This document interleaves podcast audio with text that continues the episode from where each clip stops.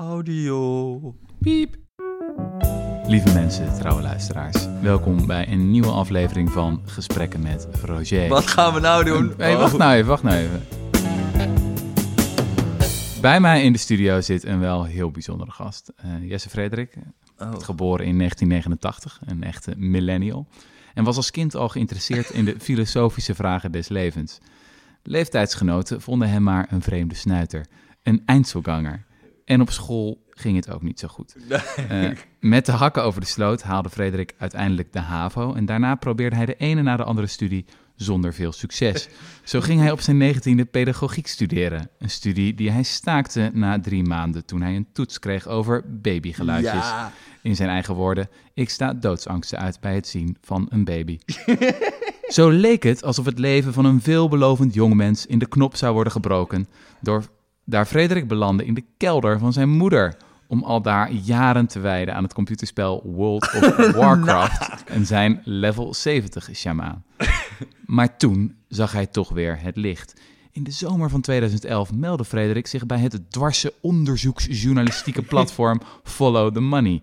Autodidact noemde Frederik zichzelf inmiddels. Hij was al drie jaar bezig met zijn eigen informele opleiding en boekte daarbij, naar eigen zeggen, flinke progressie. Het betekende het begin van een wel zeer opmerkelijke carrière.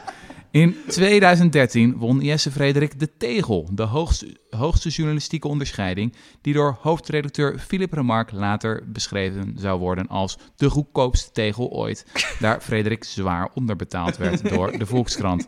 In 2018 won Frederik de aanmoedigingsprijs van de Vereniging van Onderzoeksjournalisten. Dat bestond uit een uitgeprint A4'tje en alom wordt gezien als een groot blijk van erkenning.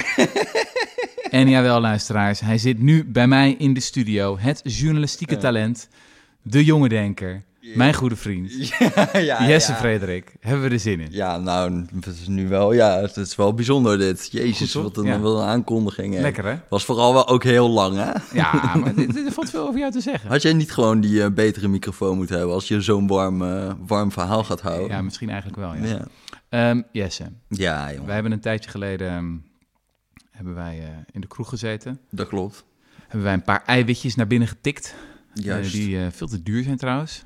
Zit je 5, 6 euro voor een biertje te betalen. is maar het was op mijn kosten, dus het ging toch in een rap tempo ging dat door. Mag ook wel. Ehm, en eh, toen zat er een zekere fr- frustratie bij jou. Zeg nog, ik merkte echt een eh, frustratie eigenlijk zacht uitgedrukt. Dus dat echt een stevige woede eigenlijk wel in je. Over, nou ja, ik zou denk ik de linkse onderbuik moeten noemen. Ja, Ik had bijna het gevoel van, eh, nog, als het nog even zo doorgaat en je gaat Cherry stemmen. ja. Nou, zo'n vaart zal het niet lopen. Maar nee, inderdaad. Maar er moet wel echt even wat uitgegooid worden. Ja, En toen hadden Nee, we loop- bedacht, misschien zit er wel een hele podcast in. En dan zou het overkoepelende thema zijn, zou jouw frustratie zijn over de intellectuele luiheid in onze eigen bubbel.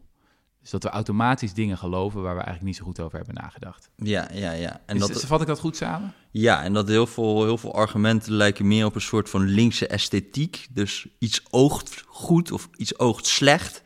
En dat dat dan eigenlijk niet zo heel goed geargumenteerd is in mijn beleving. Nou ja.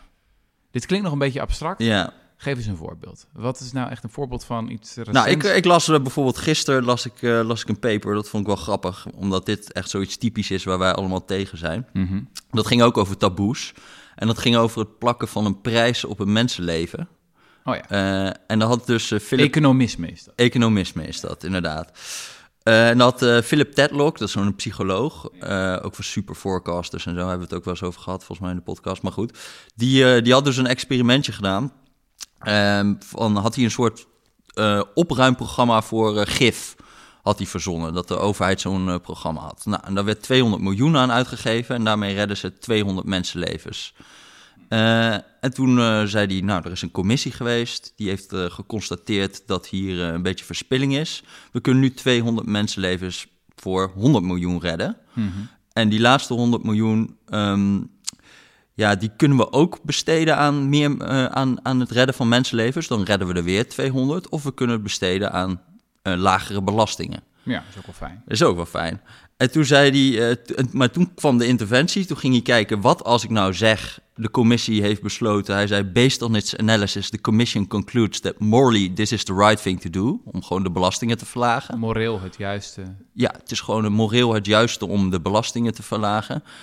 Eh, of je geeft ze de echte redenering, dat is namelijk... het kost eh, eh, een miljoen per mensenleven en dat is ons gewoon iets te duur. En, Ja. en hoe reageren mensen op die twee verschillende dingen? Of je Ja. geeft ze een soort vacuous, moreel dingetje, een soort verhaaltje... Of je gaat ze echt gewoon de expliciet zeggen... we vinden het gewoon te duur per mensenleven. En laat Maar- me raden, als je het laatste doet, dan is ineens iedereen... dan is er zware tegenstand. Dus volgens mij 35% die vond, dat, eh, die vond dat nog een goede redenering. Eh, maar eh, 72% vond een goede redenering als je gewoon een soort moreel lulverhaaltje eromheen houdt. Terwijl, kijk, wat ik dan denk, ja, het is gewoon, je maakt eigenlijk expliciet wat anders impliciet is als je er een prijs op plakt. Mhm. Alles wat je doet is gewoon een afruil van als wij, als wij een miljoen gaan besteden aan één mensenleven. ehm, dan doe je niet dat, dan kan je dat miljoen niet aan iets anders uitgeven. Ja, de hoeveelheid geld is eindig. Ja. De hoeveelheid mankracht, energie, tijd, middelen is eindig. Als je het ene doet, kan je het andere niet meer doen. Dat is het enige wat geld uitdrukt, gewoon dat er een afruil is, dat je niet alles tegelijk kan doen. Ja, daar gaat geld. Dat is de essentie van geld Ja, eigenlijk. en, en, en de grap is, zelfs als je, dus, als je dus zou zeggen... ik vind dat niet kunnen, een prijs op een mensenleven plakken... daar kan je niet omheen, want dan ga je het impliciet doen. Je bent Dus het sowieso aan je het bent doen het eigenlijk. sowieso aan het doen. Dus je kan er Hoe niet- dan ook. Hoe dan ook, ja. Maar het enige dat je zegt, als we er niet expliciet een prijs op plakken... dan kan het in principe 1,7 miljard zijn of zo, weet ik veel. Ja, Dan wat kan- ook een keer gebeurd is. Was stralingsgevaar voor hoogspanningsmasten. Ja, Toen was het argument, dat speelde een aantal jaar geleden, dat dat eh, leukemie zou opleveren. En toen is uiteindelijk aangetoond dat inderdaad een half leukemiegeval wellicht verklaard zou kunnen worden door stralingsgevaar van hoogspanningsmasten. En toen is daar 1,7 miljard aan besteed. Eh, en groot voorstander daarvan was GroenLinks. Want die zeiden van ja, eh, het is toch gewoon schandalig, bla bla bla. Ik heb toen wel eens zitten uitrekenen wat je nog meer met 1,7 miljard kon doen. Nou, dan kom je echt op berekeningen van je kan 30 jaar lang alle schoolkinderen in heel Nederland van gratis groente en fruit voorzien. Waarmee je honderden mensenlevens eh, waarschijnlijk redt uiteindelijk op de langere termijn. ja, precies. Maar ja, dit bedoel ik dus, dit vind ik dus, dit is een soort irritant... Of Irri- 11 miljoen Afrikaanse kinderen had ik ook nog berekend trouwens. Altijd Afrikaanse kinderen. Ja. 11 miljoen Afrikaanse kinderen of een half leukemiegeval. Dat was een beetje... Ja, ja, ja. Maar dit is een soort, zo'n soort onderbuikafkeer van economisme, wat mij betreft. Van, ja, het klinkt ook eh, natuurlijk niet zo fris. Nee. Maar er zit echt wel een logica achter. En, je kan, en, en, en er is een soort van heel snel al van dit oogt verkeerd. Ja, ja, dus de linkse onderbuik is heel snel van, eh, ja, dat mag niet. Je mag het niet uitdrukken in geld. Ja, Terwijl het juist, want vaak juist toch- rechtvaardig is om dingen uit te drukken in geld. Omdat je anders misschien heel veel geld zit te besteden aan de voordelen van een kleine groep mensen. Ja. Terwijl eh, andere mensen het nakijken hebben. ja, en je wil je zoveel mogelijk mensenlevens redden bijvoorbeeld. En dan Dus- helpt het wel om te zeggen van wat heeft prioriteit. Omdat we niet alles kunnen tegelijk. Dus Jesse, als je luistert, de andere Jesse, ja. Jesse Klaver, eh, meer economisme graag. ja, soms... je had nog veel meer. Nog ja, meer. ik heb nog veel meer. Nee, eh, weet wat mij ook irriteert in het hele klimaatdebat dus? Ja. Daar zijn ook een paar soort van linkse taboes... waarvan ik me afvraag van waar is dat nou precies op gebaseerd? Ehm, nou, het grootste voorbeeld wat nu helemaal een beetje in de soep is gelopen... is in het regeerakkoord was er ooit nog een plan om CO2-opslag te doen. Ja, Dus moet je even uitleggen wat het is? nou, dan eh, ga, je, ga je gewoon CO2 afvangen... bijvoorbeeld bij eh, eh, energiecentrales of bij de industrie... Ja, dus je, je hebt de kolencentrale, gascentrale, je Ja. stoot CO2 uit. Ja, Dat en wil je in principe niet. En het idee is, je hangt er een grote ballon op of zo en daar Mhm. vang je het in Ik op. weet, ik weet niet precies hoe het werkt, maar Ja. eh, je stopt het onder de grond of, onder, of in de Noordzee, zo Ja. wordt ook wel eens gezegd. Nou, goed idee. Eh, er wordt dan tijdelijk opgeslagen. Nou, daar is dus heel erg veel weerstand tegen. Waarom? Ehm, dus in dat regeerakkoord was nog 18 megaton CO2 wilden ze besparen met, eh, met CO2-opslag. Ja, CCS. In. CCS, ja. En, Carbon Capture and Storage. Juist, juist. En zelfs, zelfs GroenLinks, die had nog iets van 13 megaton CCS eh, staan in haar verkiezingsprogramma. Ja. Maar de hele milieubeweging die zegt dat is helemaal verkeerd, dat moeten we niet willen. En nu is het in dat klimaatakkoord teruggebracht tot 7,2. Heel erg onder druk van de milieubeweging die zei van we willen niet dat er te veel CCS in komt. Maar en wa- wat is de redenering Nou, precies? omdat het, eh, zeg maar, je la- laat eigenlijk die industrie en kolencentrales bijvoorbeeld, laat je in stand. Ja, Eh, ja. Dus ja, je gaat gewoon door op eh, oude voet. Alleen nu mogen we het onder de grond stoppen en dat voelt niet goed. ja. En daar zit ook wel wat in, want het is natuurlijk niet het einde. Het is niet het eindpunt waar je wil zitten. Gewoon, we gaan, al de, we gaan alles gewoon doen zoals we toch al deden, alleen we stoppen het nu onder Maar de waarom grond. niet? Je kan toch gewoon alles kolencentrales hebben en als alles wordt afgevangen, dan is dat toch prima? Of kan je dat niet oneindig doen? Heb je niet genoeg Nou, plek er is niet genoeg, eh, genoeg plek, denk ik. Maar, en, eh, maar, en het is sowieso ook niet nodig als je ook in plaats van kolencentrales windmolens kan. ja. Snap je? Dus, ja, ja, want dus- windmolens en zonnepanelen zijn goed en al het andere is niet zo goed. Ja. En, maar het probleem is een beetje van, ja, je hebt dus nu bij de industrie, dan wordt het gewoon heel moeilijk om eh, CO2 te gaan besparen. Ja, dus voor energiecentrales, fair enough. We kunnen kolencentrales kunnen we uitfaseren. Ja, En dan gaan we windmolens en zonnepanelen en daar komen we vast een heel eind mee. Maar als je het hebt over Tata Steel of zo, de ja, petrochemie, wat best wel stevig vertegenwoordigd is in Nederland. ja. eh, ja, die, we, we weten bij lange na niet hoe we Hoe dat zo gaat. 1, 2, Nou ja, 3 wat, hun uitstoot gaan wat- terugdringen. wat- Omdat wat- je, wat is het voor staal maken of zo, moet je gewoon, heb je heel veel hitte nodig. Ja, En, en dat, dat eh, kan alleen eh, op dit moment met heel veel CO2-uitstoot. Ja, en op lange termijn is het verhaal dat je gewoon waterstof gaat gebruiken. Dus dat is een soort energiedrager. Dus dit kan je, dat kan je gewoon met, eh, nou, kan je met windmolens en zo zou je dat kunnen opwekken. Maar dan moet je dus heel erg veel duurzame energie hebben om dat te kunnen doen. Dus één voorbeeld. Je hebt de zesde uitstoter van Nederland, dat is Yara Sluiskeel. Dat is een soort eh, maker van kunstmest. Nee, is echt bizar. Als je, het is leuk om eens door dat lijstje van uitstoters te kijken. Want er staat gewoon, staan gewoon gigantische fabrieken tussen waar je nog nooit van hebt gehoord. Maar Yara Sluiskeel dus, dat staat in Zeeuws-Vlaanderen geloof ik. Of, en die, ehm, die hebben dus ammoniak nodig. En dat maak je nu dan met aardgas en met water. Maar dat zou ook kunnen met waterstof en dan stikstof uit de lucht. En dan die waterstof die kun je gewoon maken met eh, nou, uit duurzame energie zou je dat kunnen opwekken. Maar die gast die zegt dus, eh, eh, hij heeft daar of om dat om, om zijn eigen productielijn te doen heeft hij iets van 3 tot 4 gigawatt nodig. Dus dat is iets van 2 tot 3000 windturbines. Dus 2 tot 3000 windmolens zou je nodig hebben alleen om die fabriek van waterstof te voorzien. En dat is echt tering veel. Dus dat gaat echt niet gebeuren binnen nu en 15, 20 jaar. En we hebben enorme haast. Ik bedoel, als je klimaatverandering echt serieus neemt, Ja, dan moet er in de komende tien jaar waanzinnig veel gebeuren. Dus dan zou je zeggen, zet op alles in. We hebben helemaal niet de luxe om, eh, om taboes te hebben, weet je wel? Om, nee, precies. CCS mag niet en kerncentrales mag niet. Zo van, we hebben alles nodig. Ja, ja, precies, precies. En wat, ik, wat, wat mij dan ook nog het meeste opvalt, is dan dat wij in één keer met soort van gelegenheidsargumenten, ja, ik heb het ook op de kostpresent gelezen, sorry, maar dan staat er in één keer van, eh, ja, CCS is ook eigenlijk te duur, want het kost echt 75 euro per ton CO2, vermeden CO2. Ehm, dan denk ik, ja, dit is precies wat mensen over windmolens zeggen in, in, in Ja, ja, ja. 2000. Ik bedoel, ik ga maar naar climategate.nl en dan zeggen ze het kost 250 euro per, eh, per, per eh, vermeden ton CO2 om een windmolen neer te zetten. En dan zeggen wij dat dan nu bij CCS, omdat Ja, het ons uitkomt. Dus, dus argumenten waar we altijd heel scherp op zijn bij de tegenpartij, ja, eh, ja, die, die drogredenen gebruiken we zelf ook gewoon als het over andere thema's gaat. ja. Dat zie je toch ook bij kerncentrales? Dus dan was het, is het argument altijd van kerncentrales zijn heel duur geworden. Maar dan Mhm. is het tegenargument, ja, dat komt omdat we ze nauwelijks meer bouwen. Terwijl vroeger waren we er beter in, dus we hebben gewoon expertise verloren. En stel dat de overheid zwaar zou gaan investeren in kerncentrales, dan worden we waarschijnlijk weer een stuk beter erin en dan gaan die kosten fors omlaag. ja. En misschien moeten we het dus ook wel subsidiëren, net als zon en wind. ja, En dat is een argument dat natuurlijk altijd gebruikt is voor zon en wind ja. eh, een aantal jaar geleden. En daarom zijn die kosten ook zo vreselijk gedaald van zonne-energie en windenergie. ja, precies. Dus het, wat het voor het is een gewoon geldt, natuurlijk ook voor het ander. En, en, en bij die industrie is het nog ook zo idioot, omdat je dan het alternatief is dus waterstof. Maar dat is op dit moment natuurlijk helemaal totaal onrendabel, want dat, daar zit je echt op 400, 500 euro per ton eh, CO2. Ja. Dus, dat, dus iedereen die vindt dat ook prima natuurlijk, omdat die kosten nog gaan dalen. Mhm. Maar dan zeggen we het in één keer dat dat niet meer mag als het over CO2-opslag gaat. ja, ja, ja. Ik heb een tijdje geleden een geweldig essay gelezen van Ted Nordhaus. Het is denk ik echt het, misschien wel het beste stuk wat ik dit jaar heb gelezen. En dat ging over eigenlijk de, de paradox die je in de milieubeweging ziet. Mhm. Eh, en hij heeft een hele historische aanpak. Het begint eigenlijk het begint te beschrijven met de uitdaging die we nu hebben. Van, je hebt allemaal mensen, ook ter linkerzijde, die zeggen van we hebben een Green New Deal nodig. We moeten mobilisatie van de hele economie uh, tot stand brengen, vergelijkbaar met wat we hebben gedaan tijdens de Tweede Wereldoorlog. Nou ja, daar moet je gigantische dingen voor doen.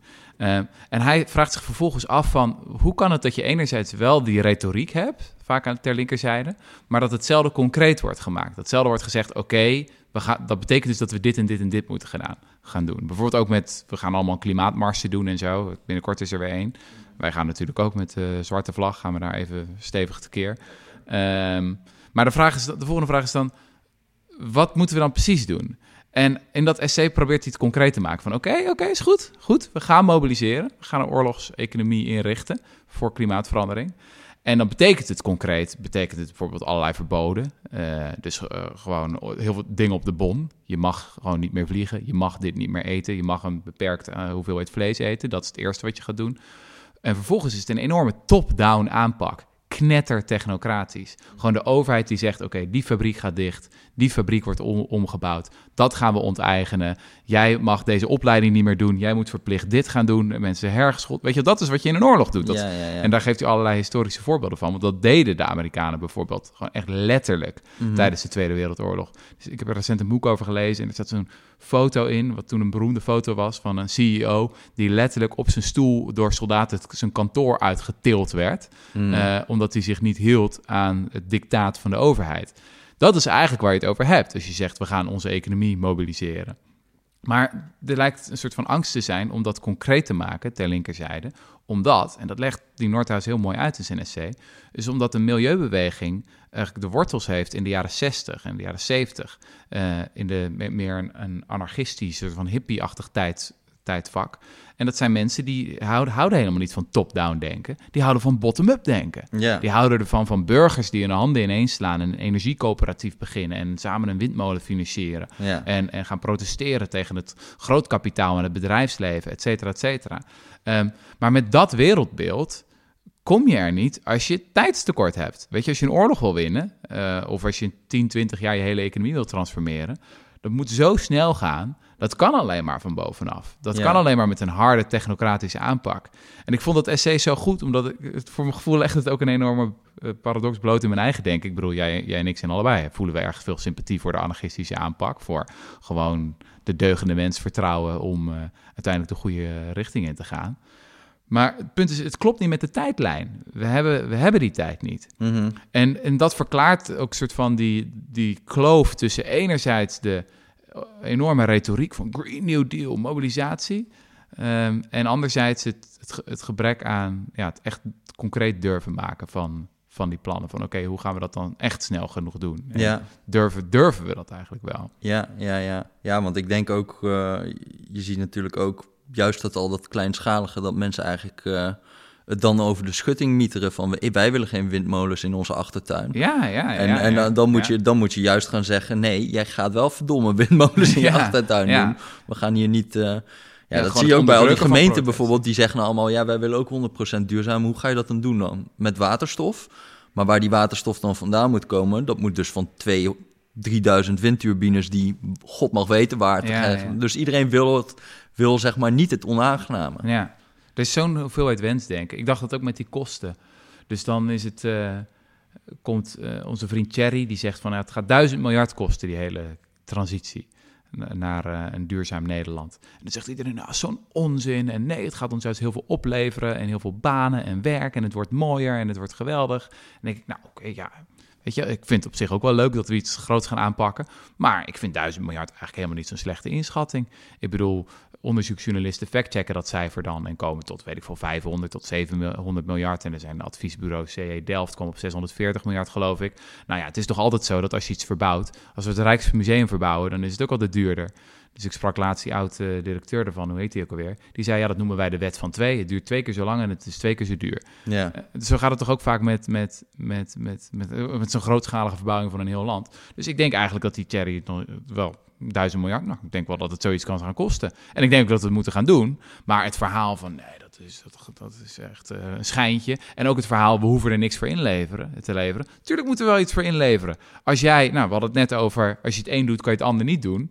Als jij 2, 3 procent van je BBP gaat besteden op jaarlijkse basis aan, aan klimaat, ja, dan kan je minder geld uitgeven aan zorg of Mhm. aan vakanties, Ja. of aan sigaretten, of weet ik veel wat. Dat Weet je, ik- of dan moeten de belastingen omhoog. Zullen we dat verhaal vertellen? Hoe hoog moeten die belastingen dan worden? Ja. Ik heb er wel ideeën over van hoe, hoe je dat rechtvaardig zou moeten doen. Maar het idee van de, het, gaat gaat allemaal- het gaat allemaal makkelijk en dat is gratis en dat, het gaat allemaal alleen maar banen opleveren en het wordt geweldig. Nou ja, dat vind ik, ik vind dat grappig altijd dat de banen opleveren. Als je, stel je gaat van een fossiele economie, dan zeggen ze ja, als je naar een groene economie gaat, dan, dan weet ik veel, ik zeg maar wat, hè, dan krijg je er 100.000 banen bij. Ja. Dat betekent dus dat het veel minder efficiënt is als je 100.000 extra mensen nodig hebt om eh, te doen wat Ja. we eerder met fossiele Dat is dingen helemaal geen deden. goed nieuws. Dat is helemaal geen goed nieuws. Nee. Maar dat wordt dan verpakt van meer banen. Ja, die, zo, kan je, zo kan je nog wel meer doen. Maar ja, we gaan terug naar paard en wagen. Dat is, zeg maar, het, het is niet per se een goed ding dat het meer banen oplevert. Want wat dat betekent dat die mensen niet andere dingen kunnen doen. Oké, volgende onderwerp. Je hebt natuurlijk zo dat vaak als iemand zegt ik ben voor het een of tegen het ander, dat je vaak ook een hele reeks andere opvattingen al wel kan invullen. Als iemand zegt ik maak me grote zorgen over klimaatverandering en ik vind dat we daar veel meer moeten doen en ik ga naar die eh, protestmars eh, die eraan zit te komen, dan kan je met vrij grote zekerheid zeggen dat diegene zich waarschijnlijk ook zorgen maakt over iets als privacy. En, en dat dat een groot thema is. Heel veel, het zijn al die dingen aan elkaar gelinkt of zo. Dat is heel, heel wonderlijk. Dat als je het ene vindt, dan moet je het andere ook vinden. Eh, hier heb je ook nog een noot over te kraken. Nou, kijk, ik weet, ik weet nooit zo goed wat ik nou precies... Maar wat mij altijd irriteert is dat het zo als vanzelfsprekend groot probleem wordt beschouwd. Terwijl, kijk, wat economen vaak zeggen is wat de mensen doen, dat is wat ze willen. Dat is, eh, is een heel simpele gedachte en waarschijnlijk is dat natuurlijk ook niet waar. Het is makkelijk tegenvoorbeelden te verzinnen. Als iemand sigaretten rookt, ja, dan doet hij dat wel. Maar wil hij dat ook echt? Maar wat je in die privacy-discussie heel erg krijgt, is dat er zo overweldigend veel bewijs is dat mensen eigenlijk geen reet interesseert. dus het is, van het cookies, oké, is goed. precies, het is, het is één klik. En je bent gewoon een beetje wel makkelijk van die cookie shit af. Eh, je kan een adblocker installeren. Nou, dat doen ook veel mensen, maar ook heel veel niet. En dat kost allemaal niet zoveel tijd. En toch, ja, er is niet echt een soort van urgentie om daar iets aan te doen. Dan kan je zeggen, nou, mensen weten dat nog niet. Ze weten niet hoe erg het allemaal is. Maar ik heb niet de indruk dat dit nou een verhaal is wat heel erg onderbelicht wordt of zo. Dus dat dit niet wijdverbreid bekend is, dat er heel veel, eh, dat, dat die techbedrijven heel veel over ons weten. Maar wat mij irriteert is er gewoon dat de optie niet wordt opengelaten dat het mensen gewoon misschien echt niet zoveel interesseert. Maar het argument is dan, oké, mensen weten dat niet. Ze zouden het moeten weten. En als ze zouden weten dat die techbedrijven zoveel macht hebben... dat ze nou ja, eigenlijk alles over ons weten... en dat ze onze keuzes tot in de kleinste details sturen en nudgen... Eh, weet je wel, dat ze ons dingen kunnen laten kopen die we eigenlijk helemaal niet willen. Dat ze ons kunnen laten stemmen op partijen die we misschien wel niet willen. Ja, dat is wel een heel doembeeld. Ja. Dat is ook weer de een klein groepje van supermachtige bedrijven die dat allemaal kan doen. Eh, Nou ja, dat, is, dat, dat, dat, dat vind ik dus ook grappig. Omdat je zou dan kunnen zeggen, iedereen die denkt, maar dat boeit niet zoveel voor de privacy, die hebben best gelijk. Want dat hele academisch onderzoek naar dat hele online manipuleren, dat laat vaak ook wel zien dat mensen helemaal niet van die willoze slaven zijn. En dat ze heel, zich heel moeilijk laten manipuleren en heel moeilijk laten beschrijven met een paar datapunten. Dus om één voorbeeld te noemen, was een heel vet paper eh, die deze maand uitkwam over die gegevensmakelaars. Dus je hebt eh, bijna elke van de top 500 websites, die laat gewoon allerlei bedrijven meekijken naar jouw cookies. En dan kunnen ze je over het hele internet volgen. En dan weten ze welke websites jij hebt bezocht. En die data, met die data stellen ze profielen op van wat voor iemand ben jij nou.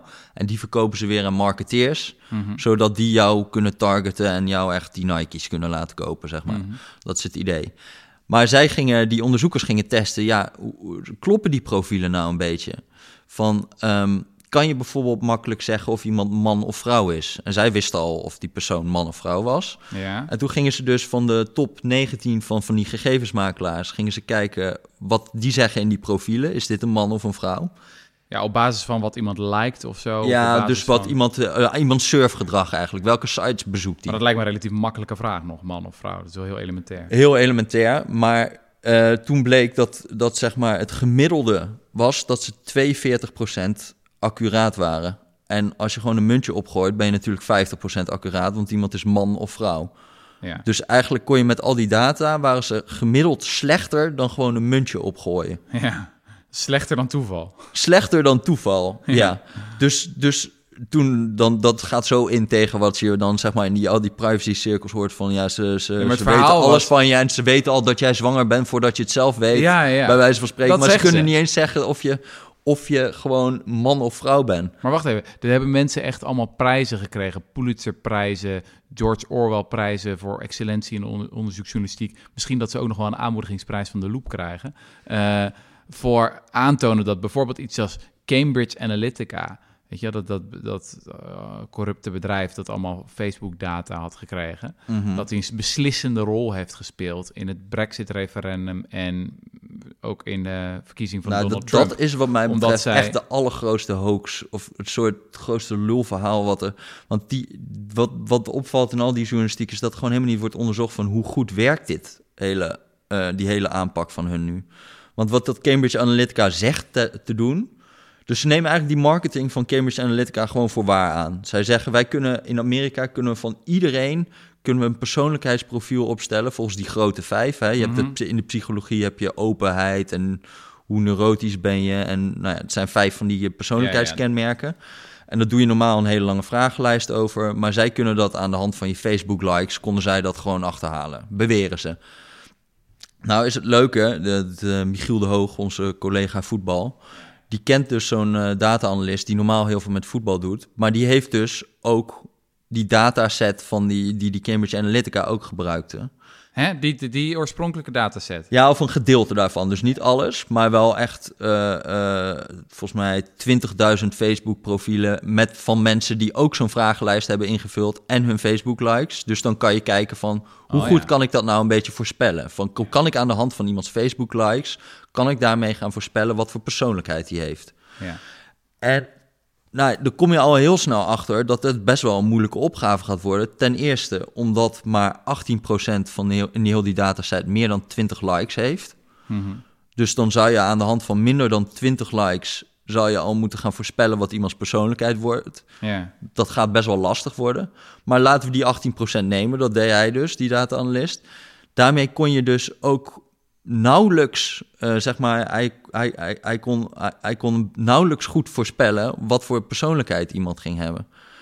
Het was net ietsje beter dan Hè? random weer. Maar dus wij hebben jaren allemaal doemjournalistiek aangehoord over de techbedrijven die alles over ons weten. En dat die techbedrijven data hadden doorgekocht aan shady bedrijven. En dat die een, een beslissende rol hebben gespeeld in de politiek. Maar nu blijkt, dat is, ja, we hebben hen eigenlijk geloofd op hun marketing. ja, eh, nou ja, veel meer. Of, of kijk, een, een marketingbedrijf zegt, wij zijn supergoed in marketing. En dan is de linkse onderbuik om te zeggen, ja, ja, ik geloof je. ja. En Ja, nou ja, nou, kijk, kijk, er zit natuurlijk wel wat in. Ze kunnen ook wel targeten. Maar we moeten het gewoon niet zo overdrijven alsof je gewoon in één keer eh, eh, zo makkelijk gemanipuleerd bent. Ik bedoel, die cijfers in al die academische onderzoeken zijn echt niet imponerend. Van dat, dat je bijvoorbeeld als je iemand in een eh, kledingwebshop iets wil laten kopen, dan moet je er moet je een 15.000 mensen moet je een reclame tonen, dan doet- er eentje een keer wat. Ja, dan denk je, ja, is het toch niet allemaal van alsof we hier gewoon eh, slaven van de machine zijn of zo. nee, En, nee, en, en, en, zo wonderlijk hè? en dan met dat Cambridge Analytica, dat is gewoon, dat is gewoon zeg, zeg maar zelfs in het genre gewoon een slechte manier om mensen te manipuleren, targeten. Want als jij gewoon aan die Facebook likes niet eens, dat is gewoon stap 1, niet eens iemands persoonlijkheid kan meten. En daarna moet je nog gaan targeten. En dan, ik bedoel, er zijn zoveel stappen voordat je uiteindelijk bent bij dat je iemand manipuleert om eh, Trump te gaan stemmen. Ja, Dat hele verhaal is gewoon ziek onaannemelijk. ja. Dus het, het is zo raar dat dat dan ook niet is gevraagd of zo. Van ja, oké, ze, ze, dat echt dit wel, maar dit, is, dit... is recent een boek verschenen van, hoe heet ze, Shoshana Zuboff of zo? Ja, ja, ja. The ja, Age van- of Surveillance Capitalism. ja, nee, En dat, dat is dan een hele update van de marxistische theorie aan de hand van nou ja, het nieuwe datatijdperk waar we in komen. Dit is 700 pagina's of zo. Dat is echt onthaald als een, academisch meesterwerk, een soort van de nieuwe Piketty, een soort van ja, de nieuwe de, de Karl Marx voor onze tijd. Maar ja, zij neemt gewoon aan dat die techbedrijven gelijk hebben als ze zeggen, eh, ja, met data kunnen we alles. Eh, zijn wij de nieuwe tovenaar, Ja. zeg maar. Nou ja, en, en, en ik heb dan wel eens van die gasten die dan bij Google en bij Facebook en zo van dat onderzoek deden naar online reclame Ja, daar hebben we zo'n aflevering over. lang, eh, daar hebben we een aflevering over gedaan, heb ik een artikel over geschreven. En die zei eigenlijk, die waren allemaal gewoon heel erg ontmoedigd van, eh, ja, het is gewoon heel moeilijk om gedrag te manipuleren door mensen filmpjes en, eh, en plaatjes te laten zien waar ze niet naar willen kijken. Alleen je krijgt het, de indruk als je heel veel van die stukken leest van alsof het gewoon eh, ons hele leven kan veranderen. Maar dat gaat helemaal niet zo makkelijk. Nee. Maar het is, wat gebeurt er dan? dan is op een bepaalde manier gaat het, het kritisch vermogen de deur uit. Ja, ik Want denk ik ook bij je die- kan echt in, in de, de topcolumnisten van, weet ik veel, NRC of zo... Ja, die, die beschrijven het. Laatste Tom Jan Mee is toch nog zo'n column. Ja, precies. Over dat we gehypernudged worden en dat we de wil om te willen aan het verliezen Ja, zijn. Maar die moet ook Ja. te veel columns schrijven. dat is ook een probleem. Dat zal ook lastig zijn. Maar ik bedoel, dit is dan gewoon een complottheorie voor hoge opgeleiden of zo. Ja, en ik denk wat ook aangenaam is aan sommige van die verhalen is van oké, we hebben allemaal on, eh, allemaal soort van politieke trends die we niet zo goed begrijpen. Waarom zou iemand in godsnaam voor Brexit stemmen en waarom zou iemand in godsnaam voor Trump stemmen? Dat snappen wij eigenlijk niet, want wij, eh, ja, hoe kan dat? Ja, En dan heb je daarbij een soort nieuwe technologie ja. die we eigenlijk ook niet zo goed begrijpen. En dan stop je die twee bij elkaar en dan heb je gewoon een heel gaaf verhaal. ja. en dat, dat is denk ik gewoon vooral een soort narratief aantrekkelijkheid weer. ja. Wil je nog zeggen over de huizenmarkt? De woningmarkt. Ja, nee, daar, daar denk ik ook heel vaak van. Ja, je krijgt heel snel dat eigenlijk dingen worden gezien als een soort marktfalen. Terwijl je ook kan zeggen: dit is een soort van planfalen. En mensen begrijpen eigenlijk niet zo goed van. eh, waarom zijn die woningen nou zo duur? En dan krijg je heel snel van nou, gierige kapitalisten, die, eh, die wo- woning, huisjesmelkers. Gierige en, eh, Amsterdammers. Prins Bernhard, weet Ja. ik het. Ehm, terwijl ja, er zit misschien ook wel een klein probleempje in de vraag-aanbodsfeer, zeg maar. Dat, het, dat, dat het best wel logisch is dat die prijzen ook door het dak gaan, omdat er gewoon 30 mensen op dezelfde woning willen. Ja. En je hebt in Amsterdam heb je gewoon, ehm, ja, je hebt gewoon twee manieren om daarmee om te gaan. Kijk, heel veel mensen die willen dus woningen. Er zijn te weinig woningen. In de grote steden is dit eigenlijk een eh, wijdverbreid probleem. En eh, nou ja, dan heb je de sociale huur. Dan is het gewoon wie het langste op een wachtlijst staat. Die krijgt dan die woning. Als er 30 mensen zijn die dezelfde woning willen. En in, eh, in, de, in de vrije sector is het gewoon, je gaat 30 mensen laten bieden en degene die het meeste biedt, die krijgt hem Ja. twee verschillende verdelingsmechanismes. Maar wat mensen dan zeggen is van, eh, ja, het wordt onbetaalbaar, maar een wachtlijst is in principe ook een prijs. Want als jij jaren op een wachtlijst staat, bijvoorbeeld voor mij is zo'n sociale huurwoning totaal onbereikbaar. En voor Ja. steeds meer mensen is die totaal onbereikbaar. En die prijzen zijn ook heel erg door het dak gegaan, zou je kunnen zeggen. Ja. Sinds, ik zat even te kijken, volgens mij sinds in 2007 stond je nog 6,1 jaar op een wachtlijst als starter. En nu zitten we op 10,8 jaar. Ja. Dus dat is enorm toegenomen. En daardoor, dat, dat, er staan nu iets van 400.000 mensen ingeschreven bij Woningnet. Dus dat, eh, dus dat zijn enorme wachtlijsten. Ja. En volgens mij is uiteindelijk gewoon een beetje het verhaal... er is, wordt gewoon niet genoeg gebouwd. ja. En je moet gewoon... Moeten we gewoon de lucht in, toch? Moeten we wolkenkrabbers gaan bouwen. Nou, inderdaad. Je, kan, je moet gewoon vloeroppervlak gaan, eh, gaan zorgen dat dat er komt. En daar Op komen... parkeerplekken. Nou, nou ja, dat is dus wel een punt. Ehm, je hebt dus in een heleboel steden eh, heb je allerlei bouwnormen en dingen die moeten, waardoor, je ze, waardoor dat hele vloeroppervlak eh, wordt beperkt. Dus bijvoorbeeld die parkeernormen. Bij heel veel eh, woningen moet je dus verplicht parkeerplekken gaan aanleggen, Ja. waardoor je dus minder woning hebt. Ja. En waardoor het ook vaak onrendabel wordt voor een, voor een projectontwikkelaar om zo'n om zo'n ding te gaan bouwen. Dus dan is het ook wel begrijpelijk dat die projectontwikkelaar daar geen zin mee heeft. Nee, En dat standaard verhaal, zeg maar, laten we zeggen weer bij de linkse onderbuik zegt... evil, projectontwikkelaar, Prins Bernhard, gore huisjesmelker. Dat is de oorzaak. ja, en, en, En, en jouw verhaal zou zijn, nee, ja, dit is gewoon ruimtelijke ordening kwestie. Eh, we moeten gewoon wat regelgeving aanpassen her en der. Dan wordt het vanzelf weer winstgevender om ja, en, en, vloeroppervlak aan te leggen. En dan kunnen we allemaal gezellig gaan wonen. En als, het, als er een hele dure woning is. Kijk, bijvoorbeeld, was, was een leuk voorbeeld hier eh, in Amsterdam Noord. Hadden ze een of andere soort van eh, project Noord Orleans heette dat.